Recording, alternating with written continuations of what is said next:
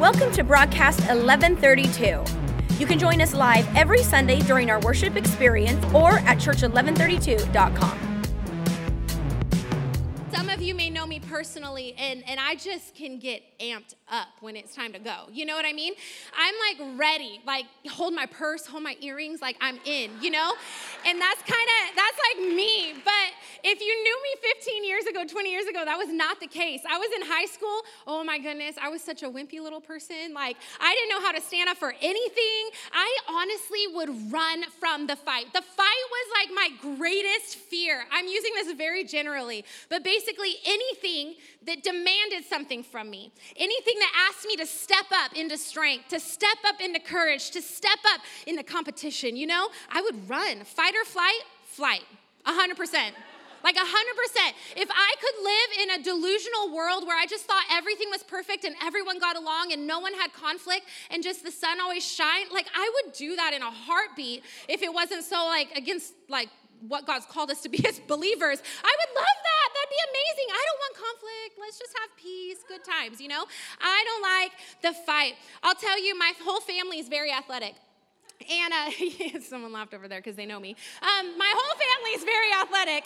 And when I was in school, I really tried to like keep that up. I tried. I really, I really tried, mom. Um, and I remember so many sports, like so many sports. I remember in middle school, I went to a small school my whole life, okay? So you kind of, everyone does everything. So in middle school, I played basketball. it was great. And uh, my mom was the coach, my poor mother. And she basically, I remember I would give my everything in practices. I would be on the court, like sweating it out, like running the laps. I mean, barely because I wasn't good, but I would be there. I would show up, okay? The game would come, and all of a sudden, that pressure of competition and having to show up and rise to something and be enough for the people around me. And I would be almost in tears. Mom, please, can I just not play the game? Can, someone else, I know someone else wants to go on the court. Can I just sit on the bench? Like, I was like pleading to be on the bench. It's so wrong now, but that was me, okay? That's who I was, pleading. Could I please just be on the bench? I hated the fight. And so now I'm talking about this series, Take It by Force. And it comes from Matthew chapter 11, verse 12. There it says, From the days of John the Baptist until now, the kingdom of heaven has suffered violence, and the violent take it by force. Pastor talked a few weeks ago when he was starting the series. He told us what the kingdom of heaven was really about. So, if we're gonna take something by force, what are we taking? What are we taking by force?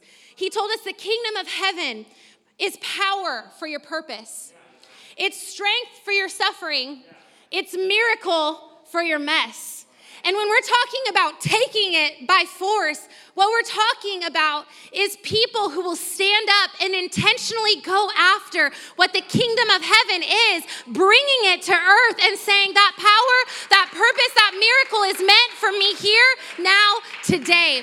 It's an idea of grabbing hold of what God has promised and bringing it here to the present. So we are called to be people who take it by force. I never liked fights. I didn't like being, I don't want to be known as like the fighter. I mean, now, like, now, now I'm there, okay? But I wasn't. And this wasn't naturally in me. I'll tell you, I was looking through this, this whole scripture and I was just cracking up because it's all centered around John the Baptist. Basically, Jesus has had this conversation with John the Baptist's disciples, and that's the moment where he takes us into this charge that the violent take it by force and he's talking about John the Baptist. Now, I could never relate to John the Baptist very well. Some of y'all, John the Baptist is your superhero. You know, he lives in the wilderness, he eats locusts, he wears camel skin. Like, he is fierce, he is tough, he is wild, he's bold, he doesn't care what anyone thinks. He's like talking about things that you weren't supposed to talk about back then. He's calling out repentance and against sin. He's saying there should be fruit in your life, and he's paving the way for the Messiah. This man from the wilderness. And I could just not ever really relate to that. To me, I was like, mm, you know, I'm in velvet shoes. Like, I can't relate to a man coming out of the wilderness wearing camel hair. I would just be reading a scripture. I'm like, yeah, that's nice, just kind of brushing over. But I think I was missing the value of this story. And so I want to take you in a little more behind the scenes on what this conversation between Jesus and John really was. When Jesus is declaring, someone has taken the kingdom of heaven by force, what is he really saying? You see, it had been 700 silent years before Jesus came on the scene. God's people used to have prophets. They used to have people who would stand and give them the word of God and tell them what he was speaking. And the last prophet, if you read the last verse of the Old Testament, it talks about there will be an Elijah to come to prepare the way. And then it goes silent for hundreds of years goes totally silent. And the people of God get in this rhythm and they get used to no longer hearing a word or hearing a voice. They're just kind of on their own now. And then out of the wilderness, you know, we know the, we know the um, nativity story, but they didn't know it yet. It didn't mean anything to them at the moment. The first word they hear is out of the wilderness. This man who kicks at society, the norms, what he should be and should do, and who he should be. And he calls out for a repentance, a turning from God's people, saying, You have not lived according to his law. You have not lived what he has called out. But if you'll turn and allow that repentance to bring fruit in your life, he says, There is one coming behind me. There's a Messiah coming who's going to change it all. And he begins to pave the way. He's a prophet crying out where they hadn't had a voice in hundreds of years. And he begins to declare, Prepare the way. Prepare the way, the Messiah is coming.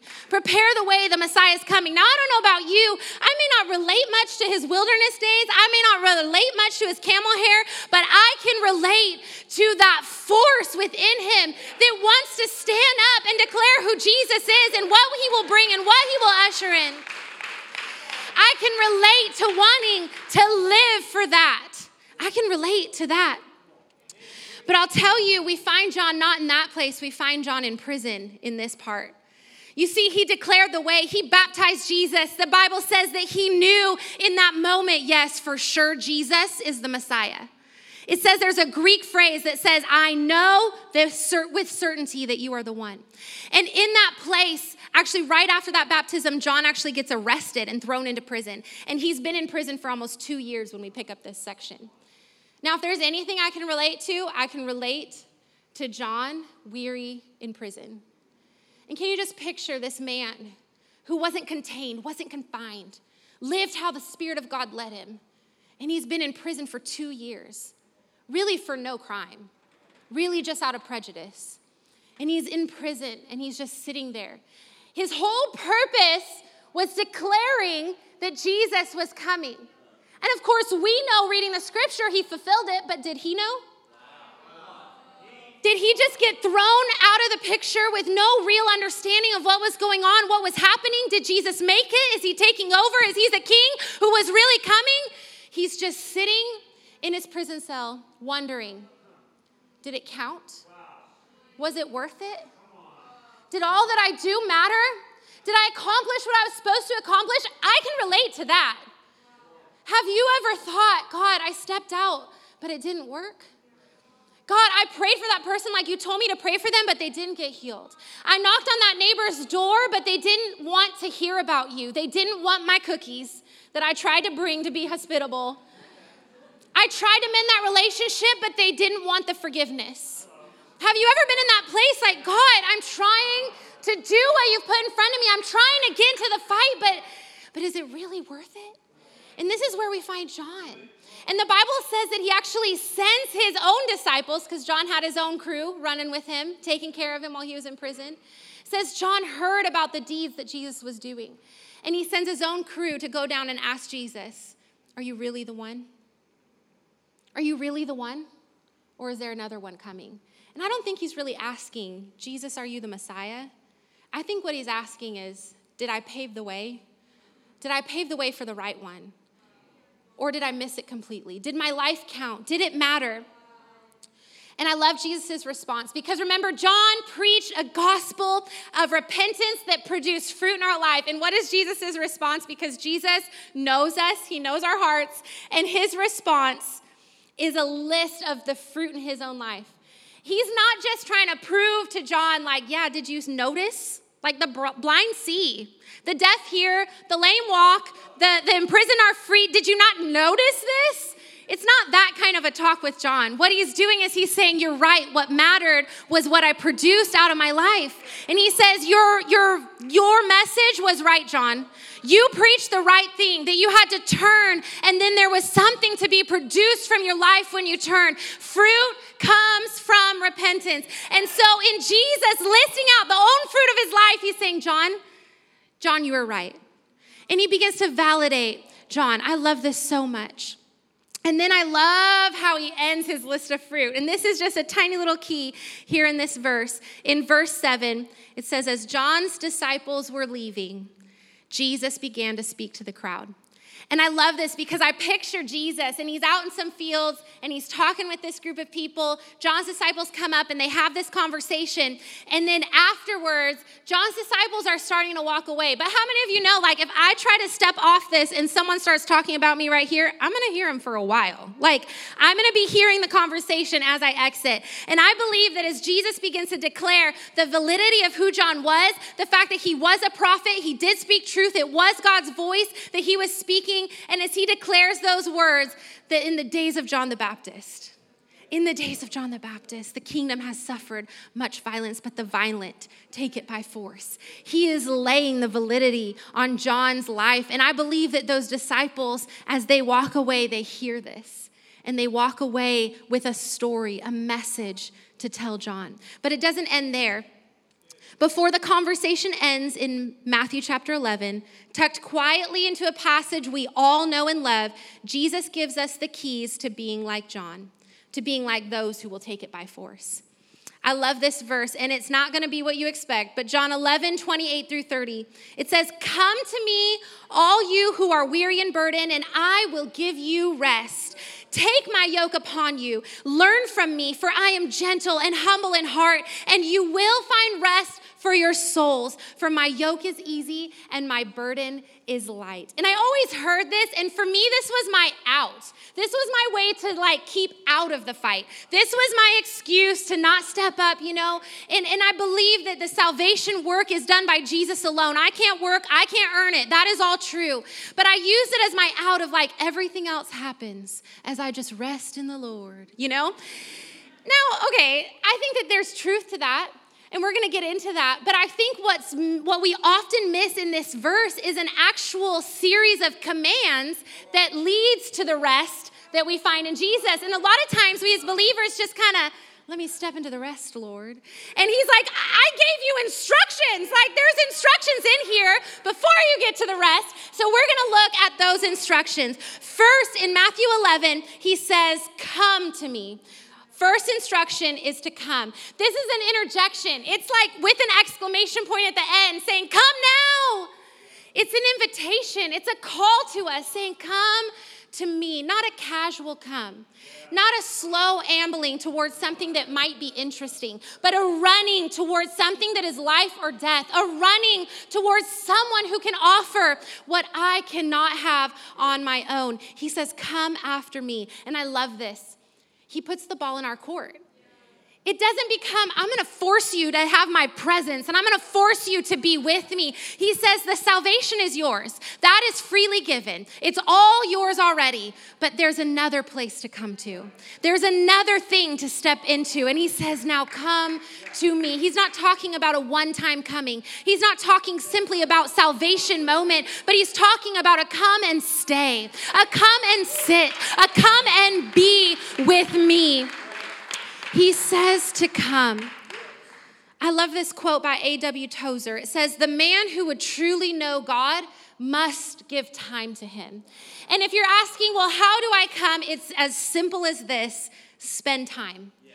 This is an invitation to time with the Lord. How do I do that? We know it here, and if you come to Connect Class 101, you'll hear more about it, but we know it here. We pray, we get in the Word, we worship and we get around God's people. This is how we come to the Lord. It sounds really simple in theory, right? We're like, yes, we worship and we pray and we get with the, mm-hmm, yes, I, I know this. But the truth is, is in the moment of chaos, in the moment of weariness, in the moment of confusion or anxiety or the panic attack rising, is that where I truly turn Do I really come? Because we're looking at this in the perspective of the fight. When I'm ready to step into the fight. So, what that means is when the fight is coming at me, when it's time to take something by force, do I come? Because it's easy to come when I feel great. It's easy to come when my coffee's already kicked in and my boss said good things about me this morning and my kids were obeying and they're all in line and my hubby did the dishes. Now I can come to the Lord. But can I come when the dishes are stacked up, when I'm running late for work, when my boss has a project due that I don't know how I'm gonna make it, when it doesn't feel like the goosebumps, when the Bethel worship song just didn't do it for me this time? Can I still come to Jesus? Can I still come to Him? I'm telling you, there is nothing I love more than the presence of God. And I'm not talking about goosebumps and good feelings and walking away feeling like, oh, I was moved. I'm talking about getting in and facing God, looking at Him, looking in the Word and grasping something that I could carry through my day, through my week, something that will stand me through what I need to face. I love in Psalm 73, I shared this with our Wiley crew last week. In Psalm 73, David is struggling with this question of why do the wicked prosper and the righteous suffer? And he's struggling with this question, not understanding the answer. But I love it in Psalm 73. It says, Then I entered the sanctuary of the Lord and I understood. That's the truth if I can just get myself before Jesus, if I can just get into a place of worship, maybe I just need to put on an old school song. That song you sang when you first got saved, maybe that's just what you need to put on. Maybe just let that run a few times and just get before the Lord because He will bring the clarity, He'll bring the perspective, He'll bring the understanding. The problem is, many of us want to stay here, but there's more in His command to us than just come. Once we come to the Lord, then he asks us to take. Take. This means to get into one's hold or possession by voluntary action. It means it's on me. I think a lot of times we want to, like, I'm going to come to the Lord, and then all the good things are just going to pile up. Then it's all going to be smooth sailing from there. At our internship graduation on Monday, I love someone was talking about um, I think it was a quote I read from one of our interns writing their final, and they were saying, I realize that it's not an escalator that just leads me to somewhere I never meant to be, but it takes intentional steps. And I think that that's what this is. It's an idea of voluntarily stepping up and saying, God, I'll take it. It's actually a picture to take upon oneself and carry what has been raised. Isn't that a picture? I love that because you know what? That encourages me because Jesus did that first. He walked up, beaten, bruised, and bloody, to that cross that was laying there for him, and he sat down under it and raised it up and began to carry it. He himself decided to take first. And because he took, now I can step up with grace to take what I need to take.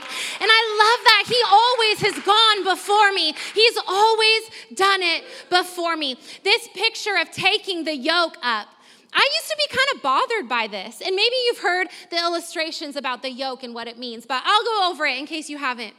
It's an idea of submission. It's the yoke that, um, like a farmer would put on a pair of oxen. So he'll take an ox and an ox, oxen, right? He takes oxen and he puts this kind of bar fitting bow across, around their necks so that now they have to walk in pace with each other. They can't move separate from one another. So now they're gonna plow, they're gonna pull, they're gonna carry heavy weight, they're gonna do the work of the field, but they're like unable to really separate or move. And I guess I got the picture of this, but I always wondered how can that really be my yoke is easy and my burden is light? That does not sound easy and light to me at all. But I love this picture because it's a true picture of the submission that God wants in our lives to him, which I think is really the key in taking. Is it's taking steps of obedience. It's this idea of stepping into submission, of about to raise up what God has called me to on my own shoulders. But He gives us a picture that we're not alone. We're yoked with Him in this. And then to top it off, are you ready for this? There's actually two kinds of yokes, and I don't want to mess it up. I'm going to look here. There's the stationary yoke. And that's the one I always picture, the one that you can't move. You're bound to the other ox, no matter what you do. But they actually say this is only good for hauling short distances. That uh, the oxen can't go a long ways or carry super heavy burdens for a long ways with this like stationary yoke that keeps them bound to each other. And so there's a second kind of yoke, and it's called a sliding yoke. And this yoke actually has bolts and nuts in it. And so, even though I'm linked up with the ox next to me, I have my own freedom of movement. I actually can turn my head and look and move and worm around in my own individuality, in my own freedom. But you know what? We can go farther.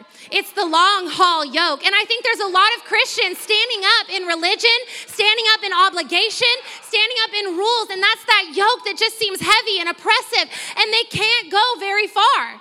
But Jesus said, That's not the yoke I meant to give you. I meant to give you a yoke that would be easy and light to carry, a yoke that allows freedom and movement where you can be an individual. And he says, That's the yoke that we will carry together and we'll walk step by step together.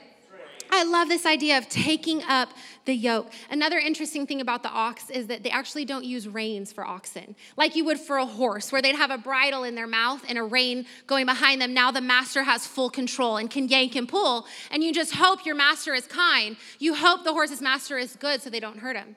But actually, with oxen, it's traditional that everything is voice command. Is that not cool? They're not led by a strike or a pull or a tug, they're led by a voice. And that is a perfect picture of how our Father God leads us. As we're yoked up with His Son in the work that He puts in front of us, He leads us with the kind, loving voice of a Father. This is the picture of taking it up. So, practically, what does that look like? It means to be obedient. It means to take the step in front of me. And so, for some of us, immediately when I said that, you're thinking of something God has just been putting on your heart. You're thinking of that neighbor you, you needed to reach out to. You're thinking of that situation and how to handle it. You're thinking about that step for your future. But some of us were like, what does that mean? How do I start? And I would just say, get in the Word. Just find what's already in the Word. Start with those commands. There's simple commands like love your neighbor. There's simple commands like keep no record of wrong. How many of us could use that in our marriages? We need to take those steps of obedience. Just start with the Word. So we come, we take, and as we voluntarily take up the yoke and begin to live a life of obedience, we're invited into one further step, and that is to learn. And it's an interesting one. You'd think take would be the last one because, you know, take it by force. But I believe this is the most crucial one because what this is, is it's an invitation that Jesus gives us to begin to be an apprentice of His. It's the same invitation he gave his disciples when he called the 12 and said, Come and learn from me. Come walk beside me. It is not simply learning like knowledge, not simply taking copious notes and hoping it sticks. It's acquiring skill or knowledge by use or practice. It means everything he's teaching me, I'm doing. Everything I see in him, I'm doing. As I step, I've come and now I'm taking the yoke up and I'm deciding it's time to obey. And now as I walk, he walks with me and I learn from him and my steps look like his steps. I'm not doing my own thing my own way. I am doing what I see Jesus doing. This is learning on the job training, the most powerful kind. You look at corporations all across America. I was doing some research on apprenticeships, and they're saying it's a whole new trend sweeping back in again because it's the most powerful training you can give your future employees. That they find the most loyalty comes from those who have trained next to their counterparts. Isn't that interesting? It's really cool. Apprenticeship is powerful. I love this. I think what this is, if you're looking at practically, is it's a call to produce fruit in our lives. So we know that we've been called to come and spend time. We know that we've been called to take and be obedient. And we know that we've been called to learn and produce fruit because that's what Jesus did. When John asked, Are you really the Messiah? Are you really the one? What does he say? He says, My life speaks for itself. He says, The blind see, the deaf hear, the, those who are in captivity are released. He says, See the fruit. Not because the fruit matters over relationship, not because of all the things popping in your head right now, but because the Bible tells us that faith without works is dead. That I could see my brother or sister who needs clothes, and if I say, Man, I hope you get clothes, I hope you find what you need, I hope you get a meal, and walk off, I have not done my duty. I have not lived my Christian walk. I have not been who Jesus would be. The faith, what God has done in us, has to translate into action in our lives. Do what you see Jesus do. Dig into the word.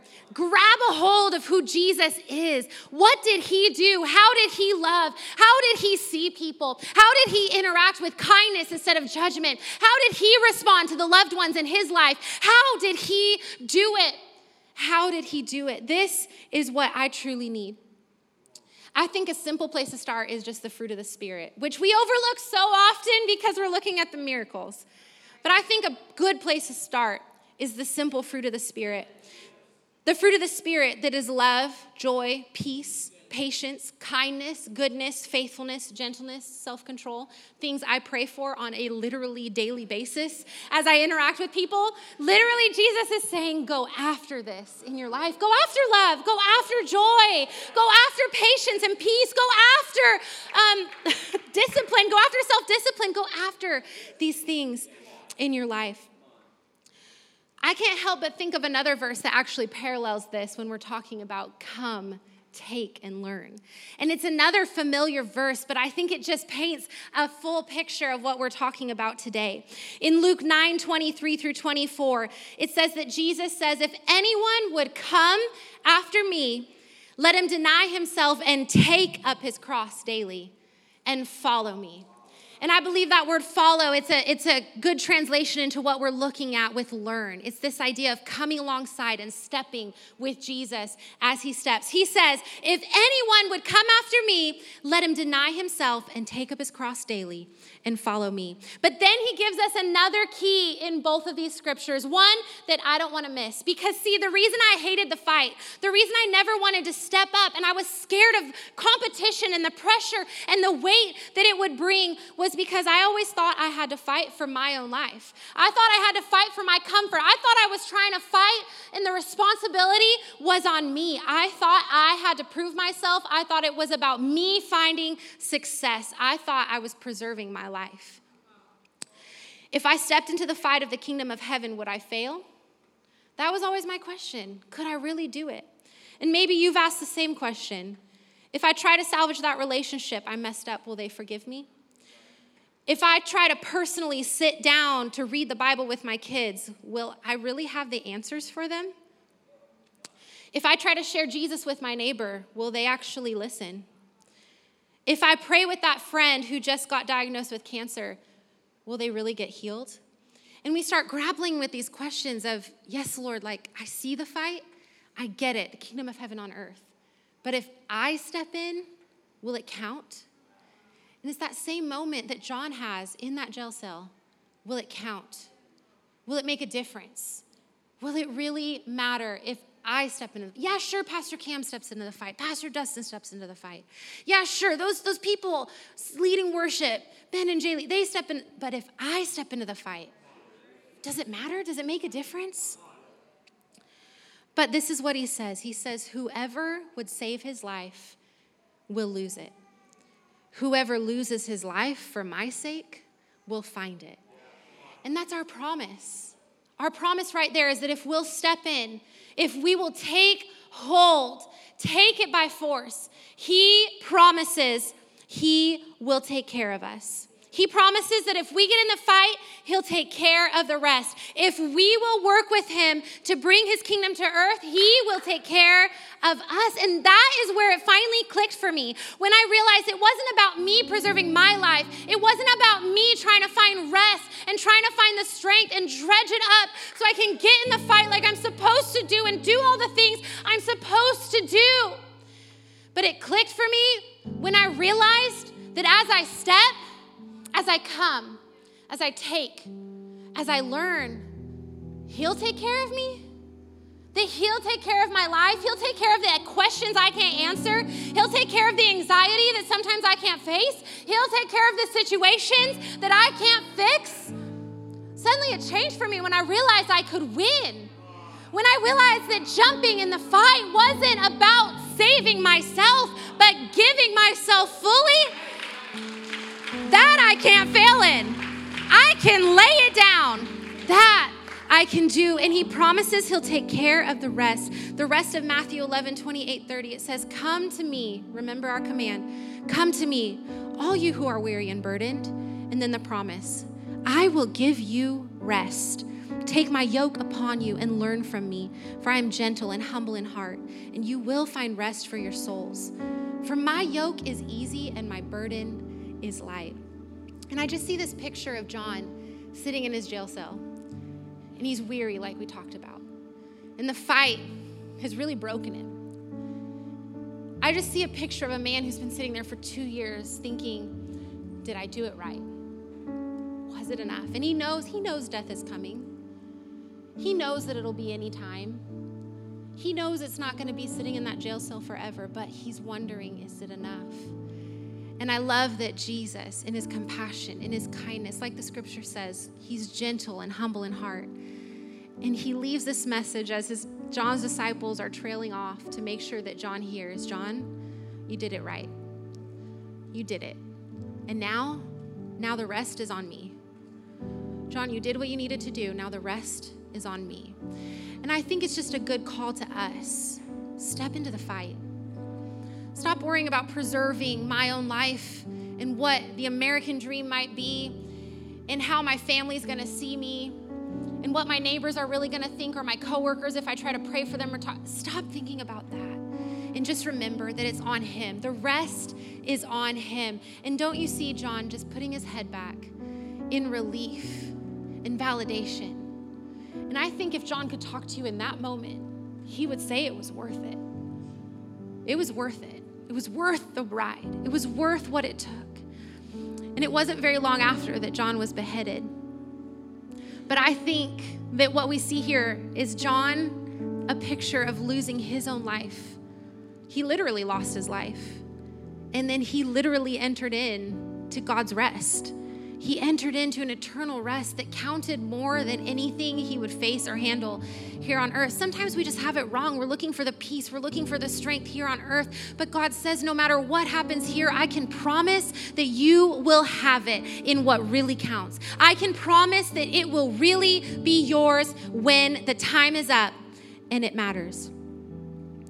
Maybe you've been counting the cost, trying to decide if it's worth risking some failure or embarrassment or inadequacy.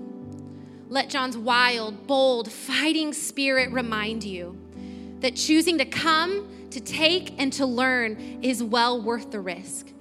Jesus calls to us through the scripture Will you, like John, step up to take a hold of the kingdom, to bring the power and strength and miracles available to the world around you? Will you take it by force and trust me with the rest? Thanks for listening. You can find out more about us at church1132.com.